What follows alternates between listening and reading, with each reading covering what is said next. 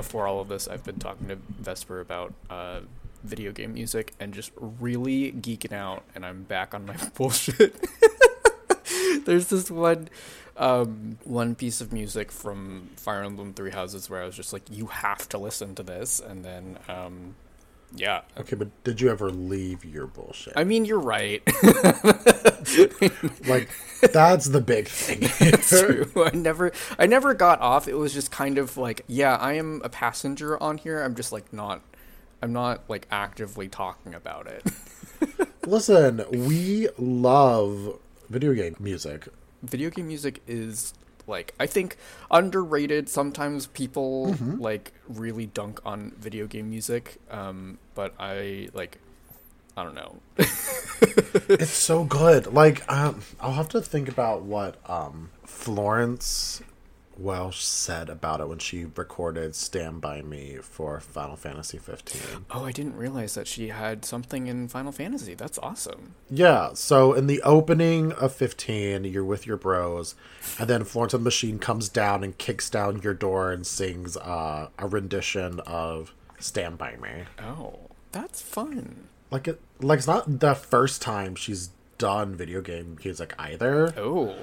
Like they remixed uh I'm not calling you a liar for the end credits of Dragon Age 2. Oh cool. Yeah, like I feel like people just sleep on the fact that um a lot of like world building also can happen through music. Um, mm-hmm. So, so hello everybody. Welcome to Nonsense and Noise, a podcast about the queer person of color pop culture media experience. I'm your host Nathan Kato, and I'm I'm back with friend of the podcast. Um, you you know them. You've heard them before. We've talked about Snard. I forgot that we talked about Snard. I really forgot about that. Welcome back to the pod, friend of the show, Ro Mangle.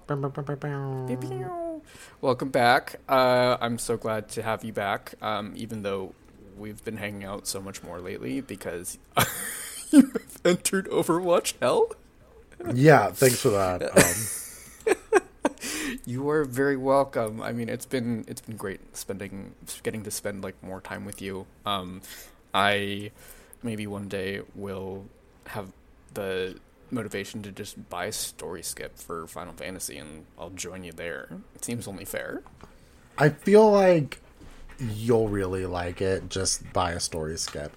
Not that I'm disparaging A Realm Reborn. I think it has its merit. but it is a slog to, to get through, and I think that we could confidently say that without people getting mad now. I think, isn't that like the um, popular opinion, right? I don't think anybody's mad about if you say that. I mean, it goes back and forth. Like some people are just like, yeah, it, it is a slog. It is very dated, but then some people are like, you have to fundamentally understand it. I think Heavensward is the more important one. I think that's when things really start kicking off. Mm, okay. Like you can read a plot summary for a Realm Reborn and be fine. Okay. Okay. Yeah, this is stuff to consider. Stuff to mm-hmm. consider. I might might be getting a raise soon, so who knows? We'll see. How are you? How have you? What have you been up to? Let's see. I played Overwatch all day. Um, Wonderful. that's what I did. I no, I went to, to the gym, mm-hmm. got lunch, played Overwatch, and then hung out with some friends that I haven't seen in a hot minute. Oh, nice, nice. I, it was really nice. Instead of joining you guys and playing Overwatch, I languished in bed until two o'clock, and then was like, you know what? Maybe I should get my ass out of bed and and do some stuff. So, um, I also went to the gym and then came back and did cardio and really behaved like an upstairs neighbor. Did jump rope and burpees and not you being an upstairs neighbor. Just nice rhythmic thumping on the ground, and I'm sure my downstairs neighbor is like, "Please." I'm sure your downstairs neighbor hates you.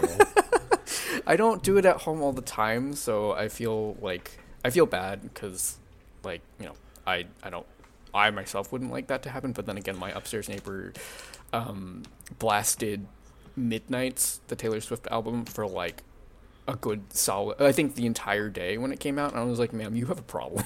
Oh, um, listen.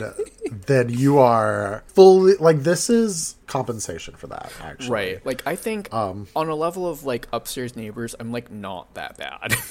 right. Also, I mean, I I do understand playing music in your own home. Like I get that. But like if you're living in an apartment complex, there is a volume level that is respectful. Um Right. also Midnight is not one of those albums that you blast super loud. Like it's not designed for that. Right. It doesn't It have is- that energy. Yeah, it is an album that you just uh, you listen to and you just kind of relax, you vibe with. It's exactly. an album to listen to at midnight, not an album to like blow up the speakers in your house. Right. You're not partying to it. Right. And also, it's just kind of rude to just do that all night. Like I get when the album first like drops and you do it like once or twice, sure, Right. but like all night is a lot. Like repeatedly, Yeah, that's a don't- little I don't rude. remember if she did it all night, but it was like several hours in the afternoon. It was both her and then also my next door neighbor, who is a white gay man. I was like, I am just being assaulted on all sides. You just Taylor Swift is like fighting you on all sides. That is my neighbor, my next door neighbor, had uh, "Snow on the Beach" on repeat one, and I was like, "This isn't even that one. It's not even a great song." That's the one. I know. I mean, I like Snow on the Beach. I do have a controversial opinion about Snow on the Beach. okay. Either they should have made Lana's part bigger Mm-hmm. or not at all. Because at some points I'm just like, where is Lana Del Rey in this entire song? That's true. But like like Lana's voice is very good. She could have done an entire section. I Yep. think it would have been a little bit stronger. Yeah, no, I But that's just my controversial opinion. I just think either should have been there more or not at all. Like I think I agree with that. I don't know if that's that controversial. Um, like their voices sound quite similar, so I Mm-hmm. um, yeah, I don't I don't think I'm fighting that. So um, but yeah, that's uh that's how both of us have been. Um, we're, we're gonna jump into some quick pop culture updates before we get to the main content of the show. So upcoming video games, and of course, uh, Ro, you could feel free to jump in if you have any any thoughts, feelings, or if you have anything of your own that you're looking forward to. But um, for February, uh, we've got we're we're past this particular date. Date of record is the February 18th, but um, Blanc came out on February 14th for the PC and the Switch. It's a nice little puzzle game where you play as a wolf and a deer, and you have to find your way back home and solve puzzles as you do it, which looks pretty cute. And then uh, yeah, Theatrhythm came out on February 16th for the PS4 and Switch. Um, it's a rhythm game featuring Final Fantasy music, so um, yeah, it's been fun watching that. Um, and then the one that affects us both, the big hitter, um, February 24th is Octopath Traveler 2 for the Xbox, PS4, PC, and the Switch. Both Ro and I have played the demo, and I know I've really liked it. I haven't played any more of the demo since like the first day, but um, how about you? I am only an hour in. Mm-hmm. I've been really trying not to finish the like three hours before Yeah. like the game comes out because I don't want to just be sitting there waiting and anxiously waiting for it. Right. But so far, I really like it. Like I started with Agnea. I love her. Love her story. Um, the music is gorgeous. Yes. Like I'm very, I'm very impressed with how pretty the um, music is, and I'm looking forward to seeing where the stories go. yeah. Me too. Um, Like I think I now I'm working on Partitio's story because he was closest. baby, you like jazz. and it was very, it was very. Where? What's the time frame? Like where? I think we're supposed to be like industrial era. That's what I'm assuming because on one hand, like Agnea is very rural, medieval inspired village, and then suddenly it's not. And I was like, oh, okay, there's like actual like lights and shit here, cool. Right. And then I get to a a show and it's Gold Rush, and I was like, okay, Yep. um, Where are we? or Silver Rush, as the case may be. And I was like, okay, so where are we going? and I've yet to see where um, Hikari is going to be from. Yeah. I from what I remember he's like in a desert kingdom. Um looked very inspired by like Japanese architecture and stuff, so I think there are lots of different time periods going on.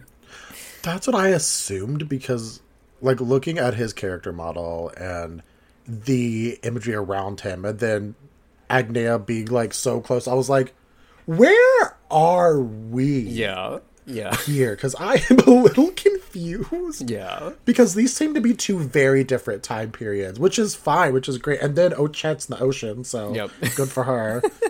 um, I'm just, I'm excited to see it all come together. I think the battle system has drastically improved. Oh, yes, it's from the fun. Issues in Octopath One, which weren't many. Like, but I see why people didn't like the combat. Mm-hmm. And the grinding doesn't feel as arduous so far, but I'm still really early level, so that could change. But Yeah. I'm hoping I'm, I'm hoping it doesn't. Yeah, me too. I've um I finished so I started with Throné the thief. Um and her starting city is like definitely more industrial area. It reminds me kind of of like France vibes a little bit. And then uh trying to think about what else.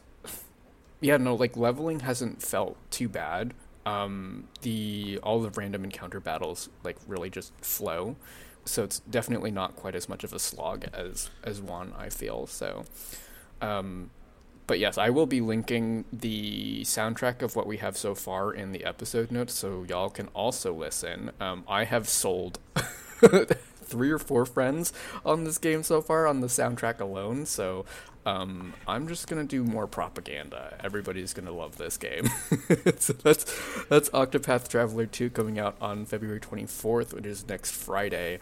And then the last one, just because like I figured I've been talking about Octopath 2 forever. Um, that's also coming out on February 24th is Kirby's Return to Dreamland Deluxe coming to the Switch. Um, it's gonna be cute. It's a Kirby game. that's all. I have not heard a single thing about that until you just said it. oh wait, is that the one where he goes like full swallow mode or whatever? Oh no, that was uh, Kirby and the Lost uh, Forgotten Land, and that was last year. Um, which I played that game and it was also very cute. Yeah, the I think it was announced in the Nintendo Direct, but obviously, like, I don't think people have quite as big of a passion for Kirby as they do other things. So they're just like, Yeah. here's Kirby. um, any video games or anything on your radar that are coming out this month other than Octopath? Um, not this month. Okay. I don't think. All right, and we'll move into movies. Uh, There, the first one is Ant Man and the Wasp: Quantumania, which actually came out yesterday, February seventeenth. Um, and it's another MCU movie. Um, the only actor of color of note in there is Jonathan Majors, who's playing Kang the Conqueror. Um, did you end up ever reading like any comics with Kang in them, or like? Because I know that you go to comics a little bit. Um, I go to comics very rarely, and when I do, it's generally more DC than Marvel. Got it. Okay.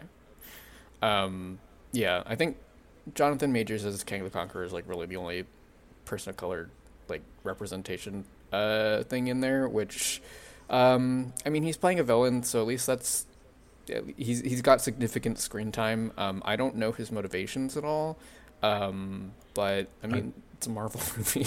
I just assume it's take over the world or something like that. Yeah, probably something like that. Nothing too flashy or like heavy for the culture. So that's Ant Man and the Wasp, Quantumania. Um, the next two things that I found were actually Netflix premieres. Um, the first one is called The Strays, which comes out on February 22nd, uh, featuring Ashley Madekwe. Um, you might know her from Revenge, where she plays Ashley Davenport, uh, The Umbrella Academy, where she plays Detective Eudora Patch, or Salem, which is where I know her from, uh, where she plays the witch Tituba.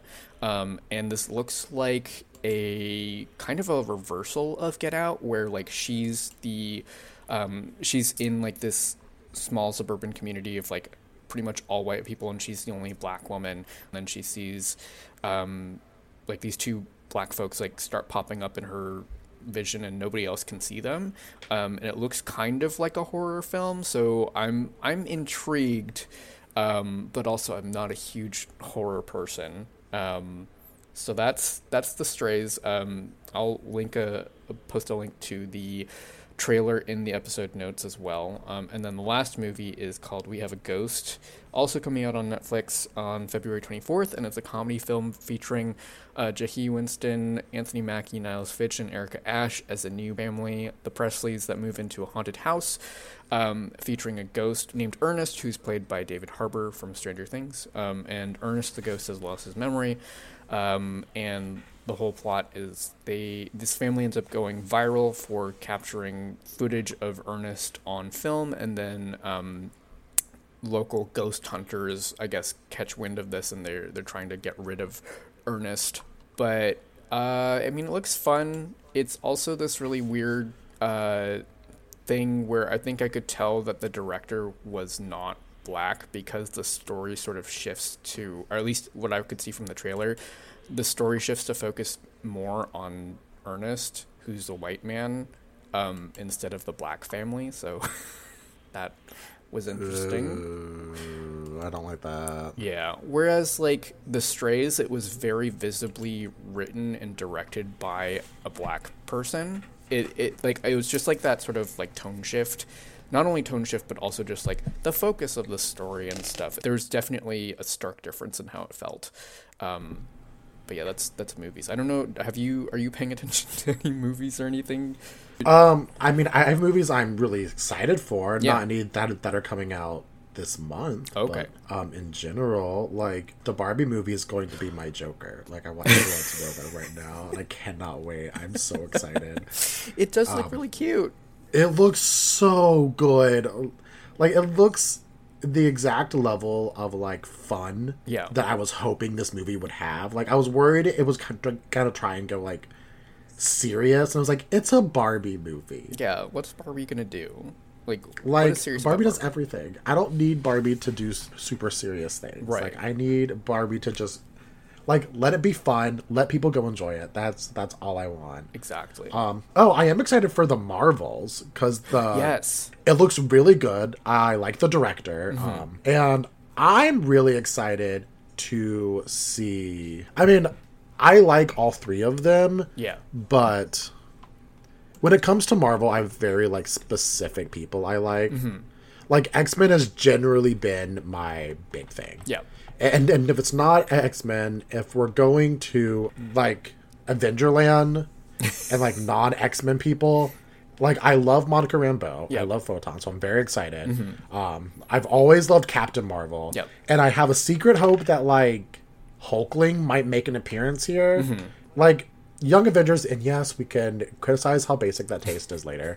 um, but it was the first comic I ever saw with like actual gay characters that was aimed for young adult when I was a young adult. Right. And then of course I went to DC and found um, Midnighter and, and Apollo, and I was like, oh, this is exactly what I wanted. Nice. And like there are like, I, I would say sometimes DC has more in terms of LGBTQ diversity than, than Marvel does sometimes.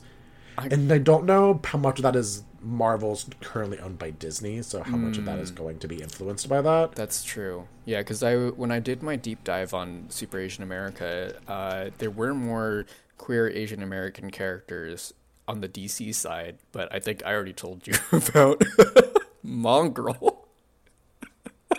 Whoo, that is uh Did we think like I want to know? Oh, you know those white people didn't think when they were making these character names. They're just like, hmm, a black uh, Vietnamese mixed person. Mm, yeah, you know what? They're You called him Mongrel, like that is. Yeah.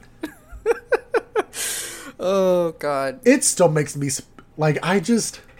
I want to like I wish I was in that writers' room, right? Yeah. When they sat down and said his name is Mongrel, like what the fuck?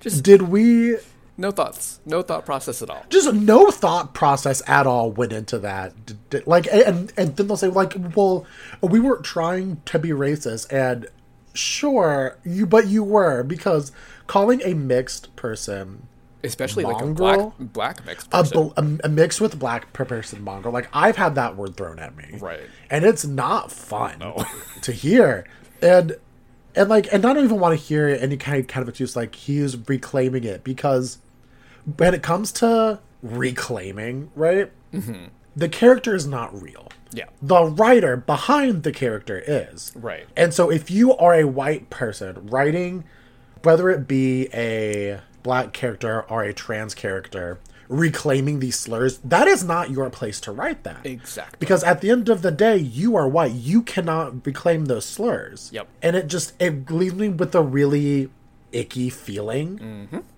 Whenever I see and I've come across quite a few books lately in the book sphere, like BookTok and Mm-hmm. BookTube, that have like, and I have my own issues with BookTok. I have a lot of issues with BookTok sometimes Okay. because critical thinking is not something that happens over there Oh, it's true. fairly often. And no offense to anybody on BookTok, like there's some really great book talkers, but like small aside, and which is tangentially unrelated. Yes. is that with like recently with like the rise of transphobia and the rise, especially in racism, in the last like couple years, especially in the book A Community, you have like people who like uh, defend some of these authors who are heinous, Right. and they're like, well, it's fine because it's in a novel. And, and, and it's like, well, I'm not saying we should police art. What I am saying is that there is a way to write things and there's a way to not write things and be like un like insensitive to mm-hmm. these real people who are basing these things off of. Yep. and then for largely white audiences to sit there and like make comments like accepting apologies from these authors it's like that's not your place to do. And i thought that we had established this like 10 years ago. One but would apparently we, we keep needing to have these conversations just like i mean what's happening now i was trying to do a fun tra- transition for you You teed it up really well. Um, right you're welcome Yeah, we are going to take a quick break and then we will get into that main content. So sit tight. All right, and we are back from the break. Uh, Rose so gracefully teed me up, and then I was like, "Hold on, we have to take a break." um, but so the the main topic for today is um, this is actually something that I've been wanting to do for a while with the podcast, and I guess it's just been like very conveniently timed such that like each episode that I've had has been linked like primarily to um like a piece of media with like nothing really further or deeper than that. Um but this time we're going to be talking about um, one aspect of being a queer person of color, and that's intersectionality. Um, so, like Ro mentioned, transphobia and stuff in, in the book world, and so this is sort of the perfect tee up for the pop culture tie-in, which um, is Hogwarts Legacy. Um, for those of you who don't know, because I've given zero airtime to this game on my show, um, it is supposed to be like a Hogwarts open world game where you get to explore the wizarding world as you know developed by Joanna Rowling herself. Um, which uh, once you start to really pick at it, um, it really becomes very clear that she's very bad at world building. Um, so it's very the only thing that I really want to mention of it is like this one review that I read, which is the game is powered in- entirely by nostalgia, and like once that all wears off, um, there's there's nothing left. So it's a very empty game. But um, as folks may know, Joanna Rowling is uh, the author of the Harry Potter books, known as J.K. Rowling, but I'm going to call her by her first name here, Joanna, because she uh, the way that she her author name is to like was to I think help her get published because people would think she was a man. Anyways, um, her transphobia has fueled a lot of you know transphobia as well as racism and anti-Semitism has um, really played a huge part in building the world of Harry Potter and um, this transphobia and her bigotry as well has also like not necessarily I think fueled single-handedly the increase of uh, transphobia in the UK, but like it certainly doesn't do anything to stop it. Um, and so there was unfortunately recently um, the murder of a young white trans girl named Brianna Ghey. Um, and people were mourning her, and appropriately so. Um, and on Twitter, they were using this hashtag uh, "say her name," which uh, is not what they really should have been doing because "say her name" is a phrase reserved specifically for black women who have been murdered, and um, that obviously includes black trans women as well, um, because the murder of black women tends to be ignored by mainstream media. So using it here for Brianna Ghey is actually quite disrespectful. Um, and like Brianna's white, so she gets that attention in the news and everything. Um, but basically, a lot of what ended up happening online was white queer folks were asked to, hey, please don't use this phrase, it means this specific thing. Um, and there were some people who ended up coming up with a better phrase, which was her name is Brianna, um, and that's what they've used to to mourn her and you know bring attention to her and everything. Um, but the whole thing that Ro and I wanted to talk about is just like the experience of being both like a person of color and like specifically a queer person of color and like how it you know just like being in community with other queer people of color and um, just like what that looks like because I think I think there's a lot to be said for community building among people queer people of color because like the queer experience is so tied up in like being white.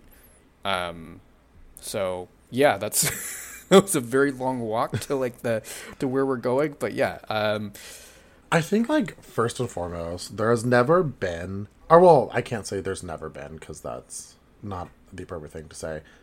But I, but I think right now is a very good time for community building for queer people, especially given the rise in transphobic hate crimes that has skyrocketed across both the US and the UK. Yep. And it is specifically due to the rhetoric that J.K. Rowling and her TERFs have mm-hmm. used. yep. But and it's not fully on them. It's also on the way people like Matt Walsh mm-hmm. and um other like right wing pundits have kind of brought into this weird narrative of like groomers and pedophiles, Yep. which is specifically done to elicit fear mm-hmm. Into the hearts of the American public because the right wing needs a scapegoat Yep. for problems. And and they're making this narrative of stuff that one has never happened. Mm-hmm. And if it has happened it's like maybe one person who just so happened to be trans Right. and which doesn't at all mean the, the entire a community. Yep. But and it's very weird because they'll like bitch and say that same line about white people, right? Mm-hmm. Be like, you, you, you can't paint all white people with a brush, and then they turn around and do the exact same thing to literally everybody else. Yep. And it's like, okay, so you can't have your cake and eat it too, sweetheart. Um, Exactly. but the really scary thing is that and this is something like i've talked about with my students when one of them brought up um, women and, and trans women in sports because she's a female athlete Yep. and she just wanted to like talk about it in class because like she was really frustrated about the way they were portraying um, this trans girl who just wanted to swim and we talked about how if you are white and cis you have never had your identity debated on a national stage Right. like you have never been called your very existence has not been questioned on a national stage Yep.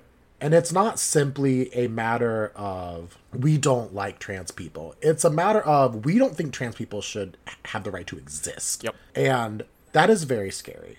And we are now in a one step away from eugenics. Mm-hmm. And I don't think people fully grasp that concept very often. Is that it is and like and by people I mean like your average everyday like centrist to right wing American who is Right. sitting here parroting stuff that they've heard on the news because they think it's right and they trust stuff that they see on, on Facebook, especially the older generation. Yes. Who Unfortunately. right uh, who's like parroting the stuff that they hear. Yep. And one because and this also I think goes for both sides of the aisle here mm-hmm. is that journalistic integrity sometimes is. Oh, just man. not a thing that happens when it comes to American politics. Yes. And there are some really fantastic journalists. Absolutely. But there's also some really shitty journalists. And it's not just right wing journalists that are guilty of this either. Right. Right. I mean. Like, definitely not. Because we all know what happens during the election cycles. Right, and also just gonna say like right now, especially like linking this with um, you know transphobia and stuff. Like the New York Times just got they like received an open letter being like, "Hey, it's really not cool that you're platforming transphobia," and New York Times was just like. Um, no, we're not. And then they posted an op-ed in defense of Joanna Rowling herself. Right. And then I'm just like, what does she need you to defend her from? She is a billionaire. yeah, Like, she doesn't need anybody's like she's she's rich. She doesn't she also doesn't care about your uh, defense of her. Right. She's got Like, I- her own little lawyer squad. Like she's already um she's basically threatened to sue I think people on Twitter who are in the UK for defamation. Um, the great news is that if you are in the US, uh, UK libel laws do not apply to us. So if you're in the US, feel free to dunk on Joanna Rowling on Twitter all you want. Right. And like but a big thing is is that they use that and other kind of fear tactics to keep you quiet. Mm-hmm. And it's it's because they have huge accounts, right? And they can just throw their their followers at you. And it's like at the end of the day, you still have to live with the fact that the rhetoric that you chose to put out into the world now has very real consequences. Yep. That there is blood both figuratively and literally on your hands Yep. at the moment. exactly. And and the most egregious thing is seeing people like specifically like dead name mm-hmm. her and then call her boy and it's infuriating because she's she died she was murdered. Yep. and i don't understand why you choose now to try to get a reaction post out of this. And, and all it is like i don't even think the, the people doing that care one way or the other. They just want to make somebody mad. Right, and this is going back to what you said earlier about like uh, people acting one way and then doing completely the opposite. Um, you know, whenever some right wing person in the in the states passes away, like I think the the last one that I remember doing this for was like John McCain. People were like, "Oh, you should respect the dead," and like, but should I? Because he's like John McCain doesn't have a great track record of being a shining beacon of like austerity or anything or like helping people. And like you know contrast that with Brianna who was literally 16 when she was murdered. Like people are being disrespectful with her and I'm just like okay so you'll respect this person who is like probably like a literal war criminal or like you know doing shit to actively make life worse for people and then we're going to you're going to like honor them but then you will disrespect this young girl who has literally her entire life ahead of her. Like what's what's going on?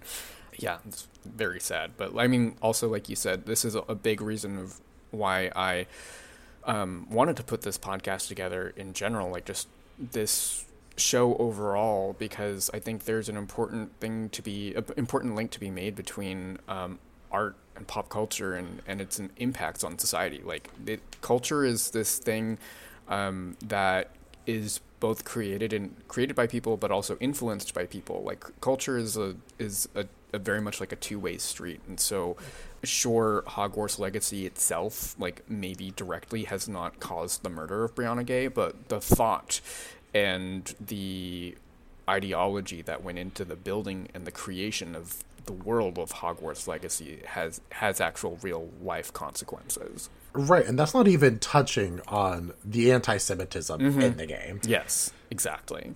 Yeah, I figured since neither of us are Jewish, we can just focus on the at least the impact of like or just the fallout and everything of just like people white white queer folks not acknowledging the fact that um being a person of color and also being queer like those identities aren't separate. Um, I did find somebody who was like, being black and being trans means you're two separate entities, which is very strange. it's very weird. It's like I don't think you know how identity works, but sure. Um, so yeah, that was that was the main reason why I wanted to focus on like community building and like I I think the number one thing to remember with community building is that you're going to make mistakes and you're going to rub people the wrong way because when you're especially being a queer person like when you're community building you're going to run up against people from all sorts of different ethnicities and backgrounds and having a more diverse queer community is ultimately going to just benefit us all in the long run just because like you get to respect and appreciate all these different backgrounds and cultures that make us who we are. Um, and i think you know this was very much the same as the previous episode that you were on Ro, where we were talking about fire island and just like how white queerness is just so homogenous and like it's white queer folks just seem to think that they're queer and that's like their marginalized identity and that they have never ever been white. that is like it's absolutely wild to me that for some reason they think that their whiteness and their queerness are two separate things, mm-hmm. and their queerness triumphs over their whiteness. But if you were to put the average, like, let's say the average muscle gay, right? Okay. Out on the s- streets, they're gonna be clocked as white first. Exactly. Like, unless they're like visibly queer, Right. Unless. they will be thought of as white first, white male first. Yep. Yep. And that is a very important distinction. Mm-hmm. Yep.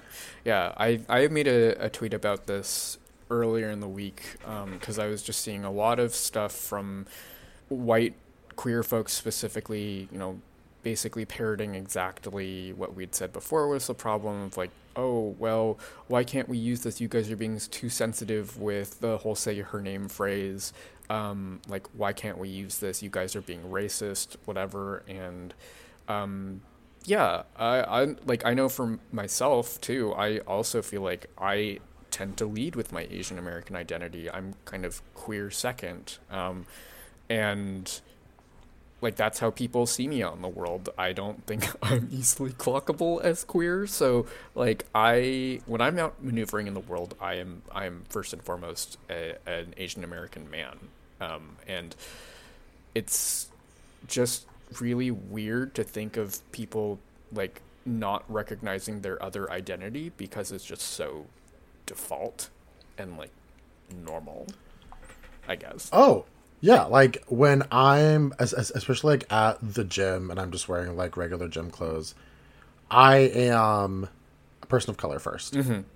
Like either they know I'm mixed or they think I'm Hispanic. right Which living in the South is, most people are either going to think one or the other. right and most of the time they're not going to, to think I'm mixed. They're going to think I'm either Hispanic or Middle Eastern, mm-hmm. and which is another podcast episode in of itself.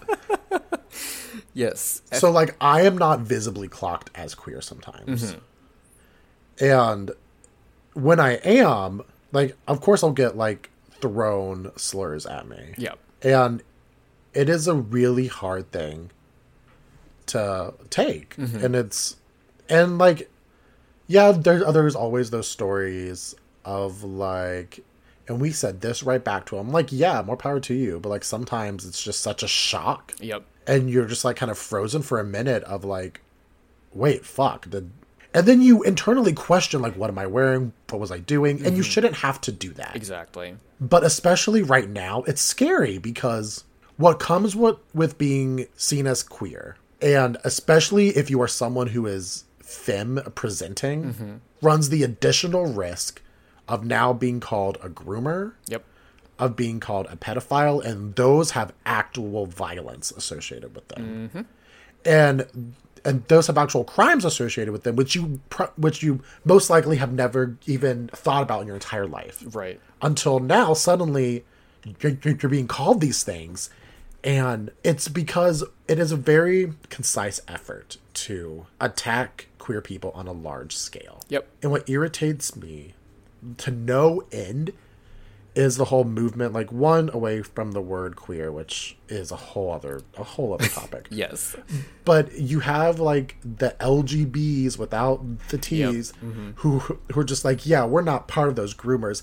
Like, baby girl, um, quick question for you: What do you think is going to happen to you when they are done with us? right. Like, do you think that they're going to save you because you were the good one? Because that's not what's going to happen. exactly that's the question i have for conservatives of color as well it's just like do you think you're safe Like, do you think you're safe because you're one of the good ones? Because you're not. They will never look at you yep the same way they look at their white counterparts. yep specifically their cis het white counter white counterparts like Ever. Like, you're not going to be like that what was it? Like, like little Miss Nikki Haley earlier this week with like America's not racist. Okay then, Miss Mama. Um, so why did you go by Nikki instead of Nimrata? right right Because you were running in South Carolina. You were my governor. I remember you, girly. yeah Um, Nimrata, I know who you are. Yeah. And nobody in South Carolina knew you were a person of color. Right. Nobody knew that. Yeah. Nobody knew that. Yep. Like nobody knew you were a minority until you, said it, and then we were all like, "Oh, I remember." in high school, people being like, "She lied to us." I would never Oh. like, like, like even people were like, "I would never have voted for her." Well, not like my friends in high school, but like I remember adults around me would be saying that. Mm-hmm. If we had known, it's like, girl, you know that you would not have won Yeah. Exactly. if you didn't whitewash yourself. And that's what these LGBs without the T's are trying to do. They're trying to straight wash themselves Yep. into being respectable or being accepted. Mm-hmm. And here's the thing you are going to be given a choice after they're done with us. And it's either going to be die or convert to straightness. Yep. That is your choices. They're not going to let you continue fucking the same gender. Like, I hope you understand that. because you are not safe in this. Yep. You are just. You have picked your own safety over the, the safety of your greater uh, community, and that's only going to last until. Yeah. But hopefully, you know. Hopefully, it doesn't happen. Right. But, like, worst case a scenario here is yeah. Like. we are looking at some pretty dire times. Like we're not in a great place. Like it feels like queer rights have moved back, mm-hmm. like by like fifteen years. Yep. Yep. Like we have marriage, but like that doesn't really mean too much. It was very much like all the people who are like, "Oh, you can get married now." It's like, okay, cool, but that like doesn't stop black trans women from being murdered in the streets. That doesn't stop hate crimes. That doesn't stop me being called a slur. Doesn't stop Ro from being called a slur. Um, yeah, like marriage doesn't solve everything. If if anything, it's just basically the United States government saying, "Sure, we will acknowledge that two men or two women, basically two people, can now serve as one taxable entity." That's it. That's literally it. Right. Like they've put so much religious connotation on like mundane things. Yep. And then they get mad, right? That we're just like, okay, well, I'm not your religion. Like I'm not Yeah. like like I'm not Christian. I don't I don't care Mm-hmm. what your book has to say about me. Right. And it's really annoying that you think I should care. Like you think my life should be dictated by your religion. And when we say that out loud, like do we do we hear how like wild that is? Right. Especially That, since like- this country is built on like the tenet of religious freedom. Right, like like it is a religious freedom, which means I should be free from your Right. religion. I can do whatever the hell I want with my religion. Right. You can do whatever you want, and both of us can are equally recognized and uh, safe from persecution. Right, like it should not um it's just It's a lot. It's, it's so frustrating and honestly heartbreaking that like yeah. we have to keep having these conversations. It absolutely is. And I like I'm just thinking about the community building aspect and also something that you mentioned before of like people trying to basically camouflage themselves whether it be you're a person of color and you're trying to hide that or you're a queer person and you're trying to hide that um, and that's something that I've noticed specifically a lot with like a lot of Asian American guys in New York City where I live um, there's a lot of just like flattening of cultural identity because of the desire to be to fit in with like the popular gays and the popular queer people who tend to be white. Um, and like i and I've also I think I've talked to Ro about this before, but like a lot of the guys I, I find attractive unfortunately have the personality of wet cardboard. Um, and that is because like I feel like they're trying to lead with of course this is me projecting a little bit, but like I feel like they're trying to lead with their queer identity first and there's nothing wrong with that. But also like if you're denying like other parts of yourself, like if you're not being your your most true authentic self and like I, I feel like there's something to be said for like I, I'm sad for those people because it's like damn like how weird and how, how much does it suck to be like in community with these people who like don't understand like maybe some of what you do culturally and who will never understand, who will never try to understand. Like that's that is really sad to me. Like I right. And like this is I think um as I mentioned before like Ro, Ro and I have spent more time together recently because they started playing Overwatch but like we're our friend group I think is fairly diverse and like I feel very comfortable being myself. Um, and like, if anything, this is actually more like being in, in this friend group has like helped a lot more with feeling connected to like the queer community because like we have, it's mostly gay men, but we also have like trans men, we have queer folks just in general, like in this group, and it's really helped me to nourish my my queer identity. And then I have a lot of people on Twitter where I'm like leading with my Asian American identity, and I feel like very nourished and connected there. Um, so like it's I don't know, like having this community and this connection like can really help you with feeling like you're able to fully be yourself um, and like I know that when I spend too much time with like white folks, it's very much like, okay, well, I can't say this because people might get upset, and that's like a touchy subject. Um, and it sucks to have to filter different parts of your identity for different people. All right, and you can't make this joke. uh, uh, uh, uh like uh, they will get upset because they will not understand this mm-hmm, context. Mm-hmm. No, I think having a queer friend group is so important. Mm-hmm. And I remember like back in October when I went to um, a big bad con mm-hmm. and had uh, that dinner, uh, that POC scholar dinner with um, like gaming industry uh, professionals that were all people of color. I've never felt so seen in a room in my entire life. That is really amazing. And I. It, I would love for you to talk more about it because I think we've talked about it a little bit, but I don't think I've gotten like the full. You've been able to like express your full joy about it because it just sounds amazing. It was one of the most fulfilling things that really like solidified my like wanting to to break into this industry. Mm-hmm. But it was also a moment where everyone was trying to like lift each other up, right? Like yeah. everyone was like we want to support you. We, we want to be friends. We want to like have a seat at the table. And I remember Ajit saying like he wants to own that table, you mm-hmm. know? Yeah. That like we're taking that seat back. Mm-hmm. And it is such a, it, it, was, it was such a wonderful, powerful thing versus my experiences with academia. And it's mm-hmm.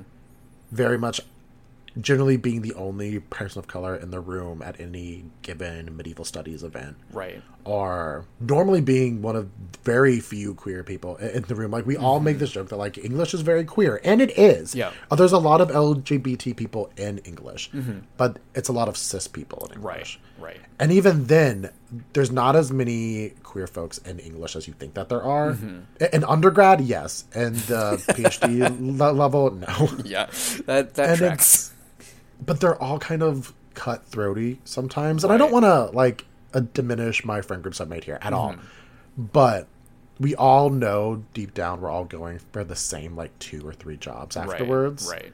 And it is very much like, yeah, we all support each other, but at the same time, you have to do what you. I, I have do. seen some horrendous competition, mm-hmm. which I think is fair. Like, I mean, I think being a competitive for a job market is a good thing. Like, right, like right. you should be a competitive and you should absolutely try your hardest mm-hmm. to get mm-hmm. the, the, job that you want. Yep.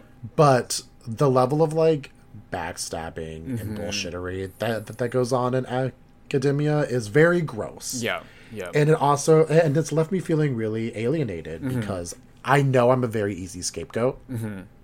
when it comes to things. Yep or that or, or I'm a very easy token because right. I'm light skinned enough to where I'm palatable for a wider audience mm-hmm. and I'm charismatic enough where, where they can tote me out and be like, look, look what our little biracial is doing. and it's really it's really frustrating. Yeah. And sometimes leaves a really gross taste in my mouth. And I mean I've gotten lucky with like a faculty that support me and mm-hmm. want to like help me with my like social outreach projects. Right. But then there's there's some that are so resistant. Like like we had um like race training and like um pronoun training mm-hmm. because we had a couple of students who were like being really violently misgendered. Oh no. And some faculty just like pitched a fit about it. Mm-hmm. And it's like, okay, well, you need this, so sit down, shut up, and listen. Right. Because I don't care that you have Tinder, like tin, a Tinder. I don't care that you have Tinder. I, I don't care that, that you have like like tenure. I don't like. No. Just because you're old does not mean you cannot learn new things. Right. Um, sorry, hate to break it to you, I don't. besties. but like, it was it, it, it, like like it was high key frustrating to kind of like deal with that nonsense. Oh, absolutely. Which I mean, I'm I'm just glad that you were able to ex- ta have have a taste of like the joy of being in community with like people who share similar interests and who are very much like I'm here to raise you up and to to claim the table um, and also to just like leave the door open. Because I know like that's a mindset that I've taken into my industry because I'm in biotech and I mean I guess fortunately slash unfortunately very like Asian dominated but like I know when I was looking at um, interns and co-ops like college students to help uh, like coming in to do internships at my company. It was very much like I would like to make sure that I'm giving more opportunities to people who um, are not white because these you know the industry is very biotech is still very like white heavy. Um, a lot of leadership positions are like are are white people um, and so like i try to always just like really look at okay well what does successful really mean? You know all that all that sort of stuff. But um, yeah, I'm I'm really glad that you were able to have that experience and, and to get to see like, oh, the world is actually the world can be different outside of academia. It's a really refreshing feeling, and that's why like a lot of people are leaving the the university job market because one, there's no jobs going around. Right. That's the just the nasty realization of things. Right. Is that for the the, the amount of PhD uh, candidates that are going on the market soon, there's no jobs going around. And with the way the language against queer folks is being leveraged right now, it's really a scary time to be queer and on the job market because Right. a lot of companies just don't want to deal with it. And a lot of uh, universities don't want to deal with it Right. Like they will say until they're blue in the face that like we're very open and inclusive. But like Yeah. i have been on like phd or not phd but like faculty hiring not committees but when they like meet uh, the grads. And i have seen people at different universities misgender candidates on purpose. And like i'll never forget when like one grad student was like yeah i did that t- uh, uh, to, uh, to see if she could handle it like Excuse me. who the fuck are you? Like, who the fuck are you? Yeah. To see. I'm sorry. Like, what the fuck is this? Like, to, to, like, is this Hell's Kitchen? Like, are you Gordon Ramsay of the English department? like, what the fuck? Is this Hell's Kitchen. Of course, to my uh, university's credit, when I told one of my uh, professors this, the level of outrage on her face. Yeah. Like because we do have uh, professors here that are really trying like absolutely trying and the like irritating thing is like those that like don't need this training or don't need this kind of a, a, a discussion are the first ones who show up anyway Right. Exactly. Because they they because they know Yeah. and, and they care about their students right like Yep. they actively care about their students and it's not just uh well we want to make everyone happy no it, it, it is a we respect you Yep. And we see you as a human being Yep. because and this is what i don't think people quite get sometimes is that if you see someone else especially in like a work position or in the academy is that if you see someone as a person and give them that respect then they are going to do better Yep. in that position because they're not having to be worried that they're not going to get uh, the respect that they are owed just as a human being. Exactly. And that's what it all boils down to, right? Is like exactly. Yep. why can I not have the same respect as this person over here? Like why? Yep. Because I have a different lifestyle that you don't agree with. Well, guess what? I don't give a fuck. Yeah. Um, yeah. I mean, like the whole respect thing is exactly what all of this, like even the real life tie for this episode, right? The whole like white queer people being like, why can't we say why can't we say say her name for Brianna? It's just like because this is the context. I, we need you to respect the context because things have not changed enough to the point where we are giving equal coverage to black trans women who are murdered. Like, ideally, we don't want black trans women to be murdered.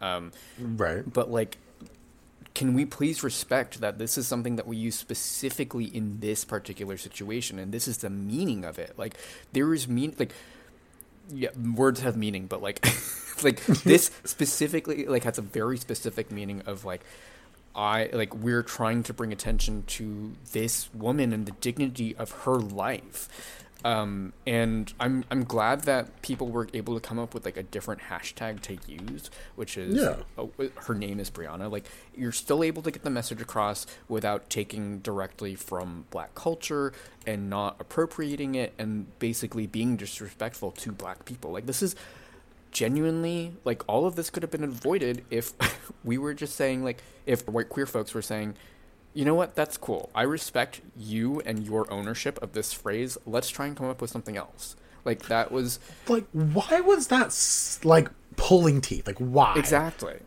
Because at the end of the day, we all know that words and language are important. Yep. And they matter, especially in times like these. Mm-hmm. And because they'll fall back with a now is not the time, but now is the time. Yep. Because it would have more power if you gave her her own hashtag. Mm-hmm. Yep. And that's what you're not seeing because by co opting, a hashtag specifically made for black women and black Mm-hmm. trans women and for some reason thinking that you can co-opt that is heinous. Yep. and also it's i mean it's always like uh, stems down to everything black women do gets co-opted by a white person. Yes. And it's gross because you could just give a Brianna her own hashtag that still you that still gives her that sense of dignity that she's being denied by the media. exactly. And and then like let's make it very clear that like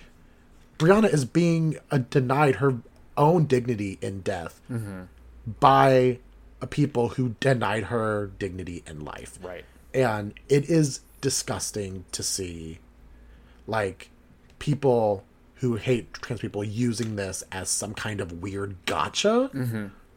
Like she just she was murdered. And of course the the whole like well the police have said it might not be a hate crime. Yes because the police are so reliable police- on deciding what is and is not a hate crime. Right. The police have looked at their own dirty assholes and said nothing to see here. We're all clean. Like Right. And like and let's also be honest with ourselves because I remember years ago when the same people were like also ta talking about like you cannot trust the police especially when it comes to like women's rights which we all agreed with. We all were like yeah no you are correct. So why is this any different? Like Right. why is this different? Is it because you were upset that this 16 year old uh, decided to live her life the way she wanted to? right. Because it makes them so mad that someone is comfortable in their life. Mm-hmm. And so they have, because they're not comfortable in theirs. right And that's what it boils down to. Yep. Is that they want to take away the, uh, the respect and dignity of a dead 16 year old. Mm-hmm. Yep. And it she's 16. It's just like y'all she was a child. Right, like she never got a prom, never got anything that she should have gotten in her life. I don't know if they did At prom 16. in the UK. Oh, I don't know. That's a good question. I was just, but like, like she didn't get to turn eighteen, right? She didn't Mm-hmm. Yep. get to reach adulthood, yep. and and it is because rhetoric against trans people have been so inflamed. Yep. And like, if it turns out it wasn't a hate crime, which we all know it was, but if it turns out it wasn't, it still doesn't absolve people in the comments mm-hmm. denying her dignity. Right. Like, I don't think by like misgendering her and then being like, "Oh, this poor boy." Like, shut the fuck up. Yeah. Like you aren't doing that because you care about her. You're doing it to elicit a, a reaction because you want to own the transes. Like mm-hmm. You're gonna like they're gonna realize one one day one Twitter isn't real. It's not a real place. Um, sorry. We say both as like very on on Twitter people. right. Like, like I'm adult. Like sorry about it, but like Twitter's not real. Please. half of you would not say this Right. to a person's face in in real life. because life. you knew you like, you would get your asses handed to you. Right. That and also just like faced with the fear of actually saying this to a real life person. Like it's like what we mentioned earlier of if somebody calls you a slur, it's like sure I I like try and have something witty and like ready and fired up, but like the when when the reality comes around and like you're faced with a real person like spouting stuff at you, it's like, oh, I don't, oh shit, like it's the the shock and like you f- like sometimes people freeze and like that's just how how it is and so i mean also to say like there are some people who will prob- who spout bigotry online who probably would not be brave enough to say their terrible opinions to that person's face in real life so uh yes No. twitter's not real And then there, of course, there are people who are and and who will be very violent about it. Mm-hmm. And the thing is that this rhetoric is doing is emboldening people who would be violent. mm-hmm. yep Is giving them a sense of, well, obviously we're right, and it's like you're not right. yeah Like how? I'm sorry, but like wishing violence on somebody because they're different than you is not okay. Like I just don't understand, and it's of course I don't understand because like I don't know how you you could just sit here and. And like say shit like, well, obviously she deserved to die because blah blah Right. blah. Like, sh- no, Like, she oh, was she a sixteen-year-old living her life. Like, no one d- deserves that. yeah like she's so different from me like i can't imagine uh that she should be able to live just absolutely wild so yeah like i i don't know in in conclusion like transphobia is obviously bad um that's not the main point but like the like once again walking the whole making the whole walk that we did at the beginning of of this segment like uh Joanna Rowling's game, like she wasn't directly involved in it, but she built the world. Like her transphobia and all the bigotry that like she has made it into that game and that sure that's art, but also like that ideology has directly influenced so many people. So many people have seen like, okay, well this author who I admire has greenlit my ideology, so I must be like it must be fine to like go out and act on it um, and like I just think that we as queer people of color, as I mentioned, like stop trying to flatten yourself, stop trying to flatten your identity to fit in with white queer people.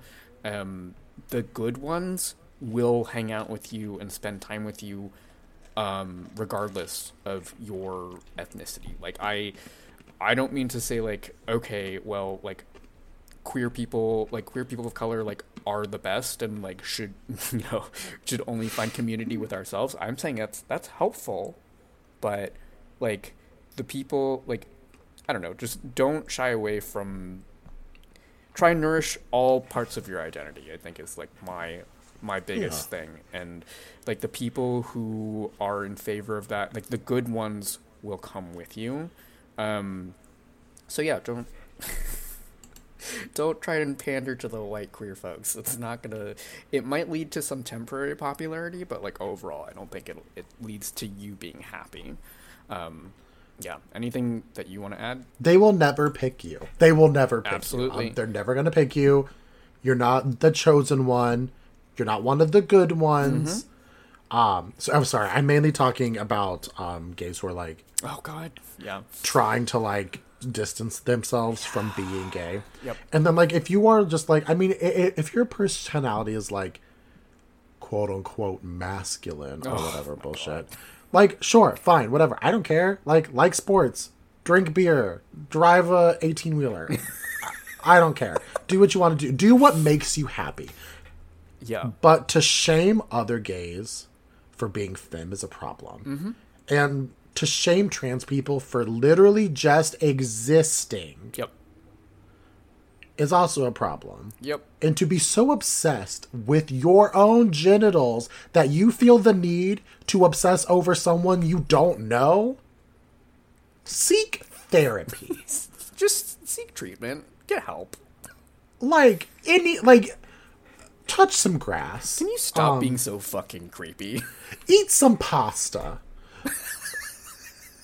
Eat a Kit Kat or something. You'll feel better, or whatever the fuck that Yeah, what- meme is. what is it, Oh, uh, the commercial. Snickers, you're not you when you're hungry. Eat a Snickers. Like eat a Snickers. Please eat a Snickers. Like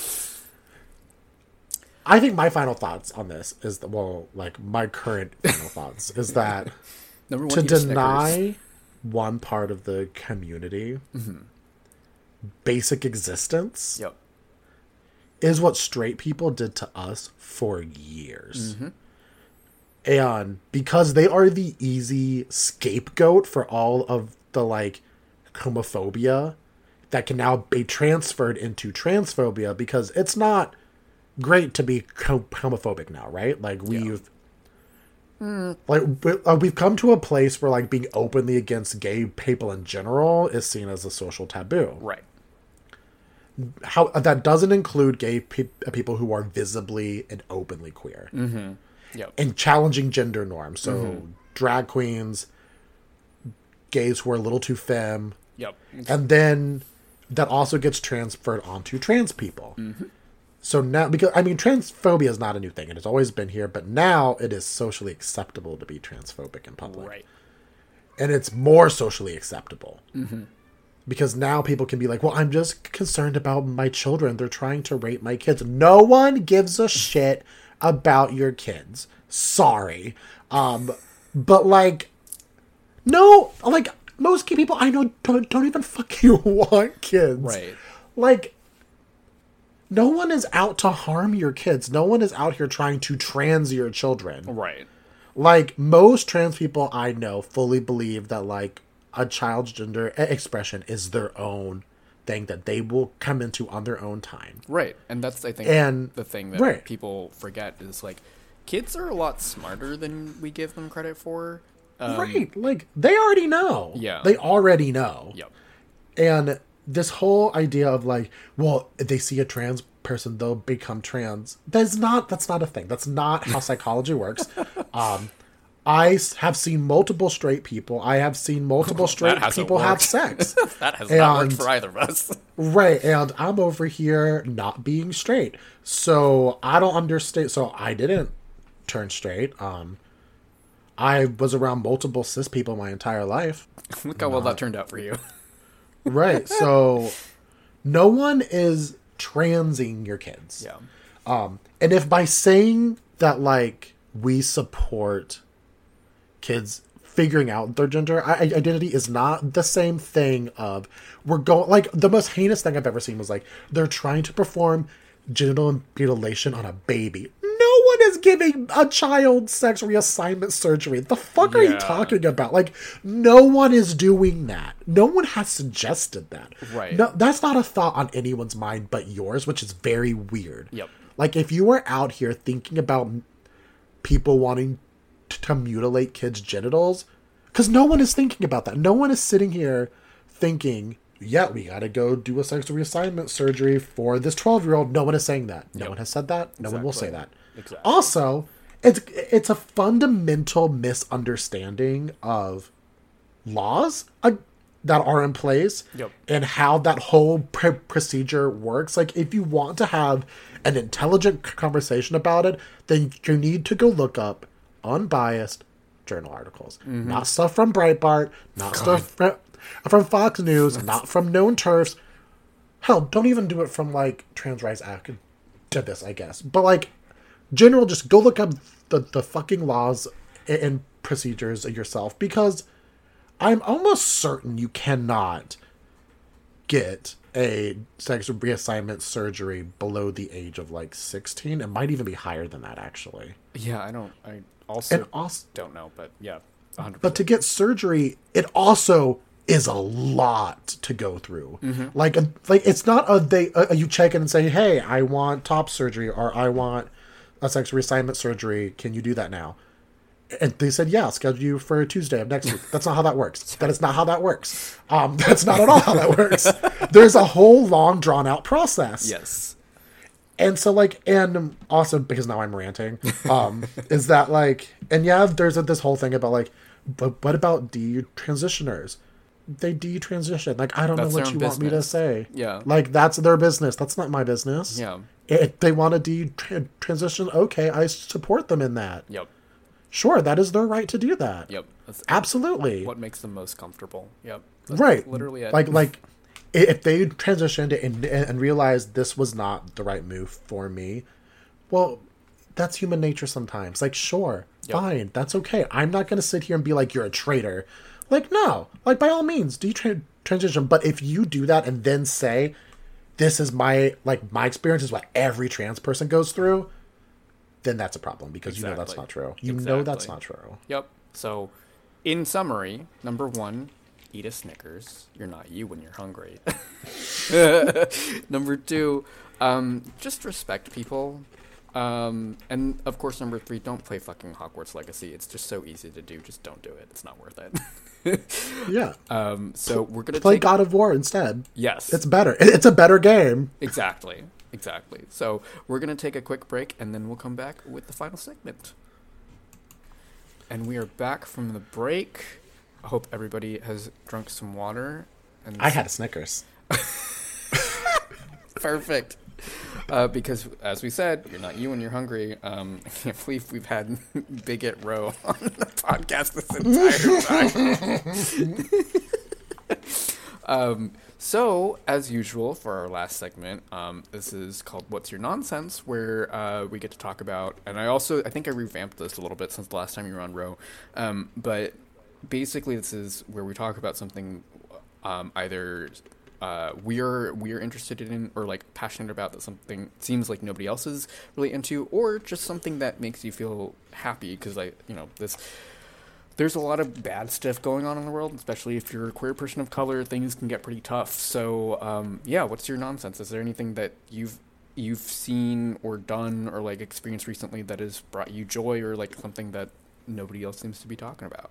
Oh, then I was going to be talking about? Anything really? Um, well, but say, well, well, like now I can't say Overwatch because that's been on my mind. Hey, no, I mean if that's your if that is your nonsense, if that's something that's been bringing you joy, that's that's it. Um, I'm trying to think. Uh, I mean, oh, like I said, it I read this. it could really- be Overwatch well- if you want. I mean, yeah, and like, yes, I'm aware of like the like issues with Blizzard, and we do not have time to go go into why that is a little bit different No. at the moment. Yes.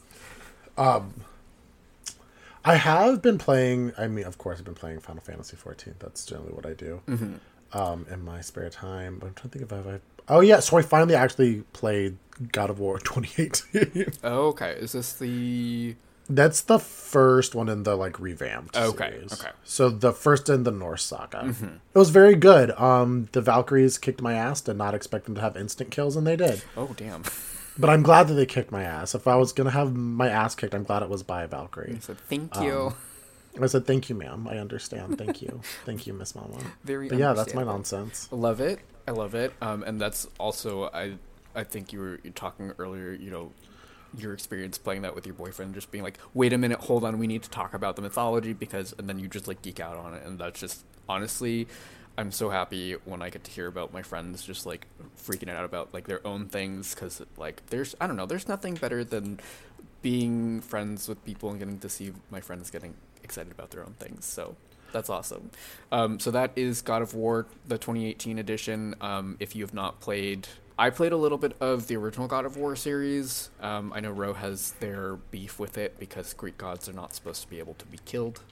Um, Right.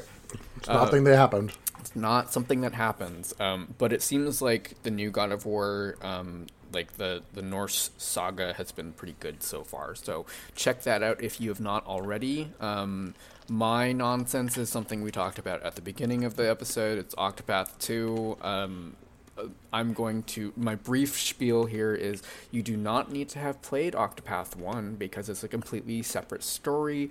There's no connections back to Octopath 1 except for the job classes, the weapons, um, like the the strategy system and like some of the in-game lore. But otherwise it's a completely new thing so pick it up if you're curious. The music is amazing. Um, like i said i will link uh, to the video or like the music playlist um, that I found on YouTube, so you guys can take a listen. Um, and I don't know, that's really that's really it. Um, I really like how Octopath um, takes like the stereotypes of each like job class from a, an RPG and sort of turns them on their head. I think Octopath One had um, mostly followed the stereotypes, and now two is very much taking the stereotypes and being like, how can we play with this more? So, I don't know, very very cool stuff. So that's nonsense. Um, Ro, do you have any plugs or anything? Where would you like to be found on social media, if you would like to be found at all? I would like to not be perceived. Okay. um, this is enough perceiving. Also, because I haven't like revamped anything yet that mm-hmm. that, that I need to. So okay, that's fair. Don't find Ro anywhere. Don't find me for now. for now, but don't worry, I will be found later. Love it. Um, if you like if you like this and you want to hear more of me, you can follow me on Twitch, Instagram, and Twitter at Kahto Not Kayto. That's K A H T O N O T K A Y T O. Um, because Octopath is coming out soon, I will be trying to stream a little bit more, so we'll see if we can get that figured out. Um, and then, of course, if you liked this program of ours, um, you can support nonsense and noise on patreon.com slash nonsense and noise pod there are a few different tiers to support um, tier one gets you a shout out on the episode tier two gets you access to bonus episodes um, and Ro, I think I might have you on for a bonus episode at some point where we do the history of Fire Island, um, like the full history, and talk Ooh. about that because I think that'd be fun. We had some fun talking about that on the Fire Island episode, which you can check out. Um, but yes, I'm thinking about how doing that. Um, but yes, bonus episodes are behind the paywall for tier two, and then if you get uh, if you want to support at tier three, then you can also uh, add in topic suggestions for um, me to talk about either by myself or with a guest. So uh, that is all for us. Uh, thanks, Ro, for coming back again. My favorite repeat performer. performer. Oh, I do want to um, quickly just um, touch on something I did say, and sure. I um, wanted to make it very clear that uh, I did look up um, surgical gender affirmation program. Mm-hmm. For some places, it is 18. Okay, we've got an age now, so yeah, get your. But that's straight. not everywhere. But for right. some pl- places, it is 18. Yes. So now that we've got our facts straightened out. well, right. Thanks everybody for listening, and we'll talk to you later. Bye. Bye.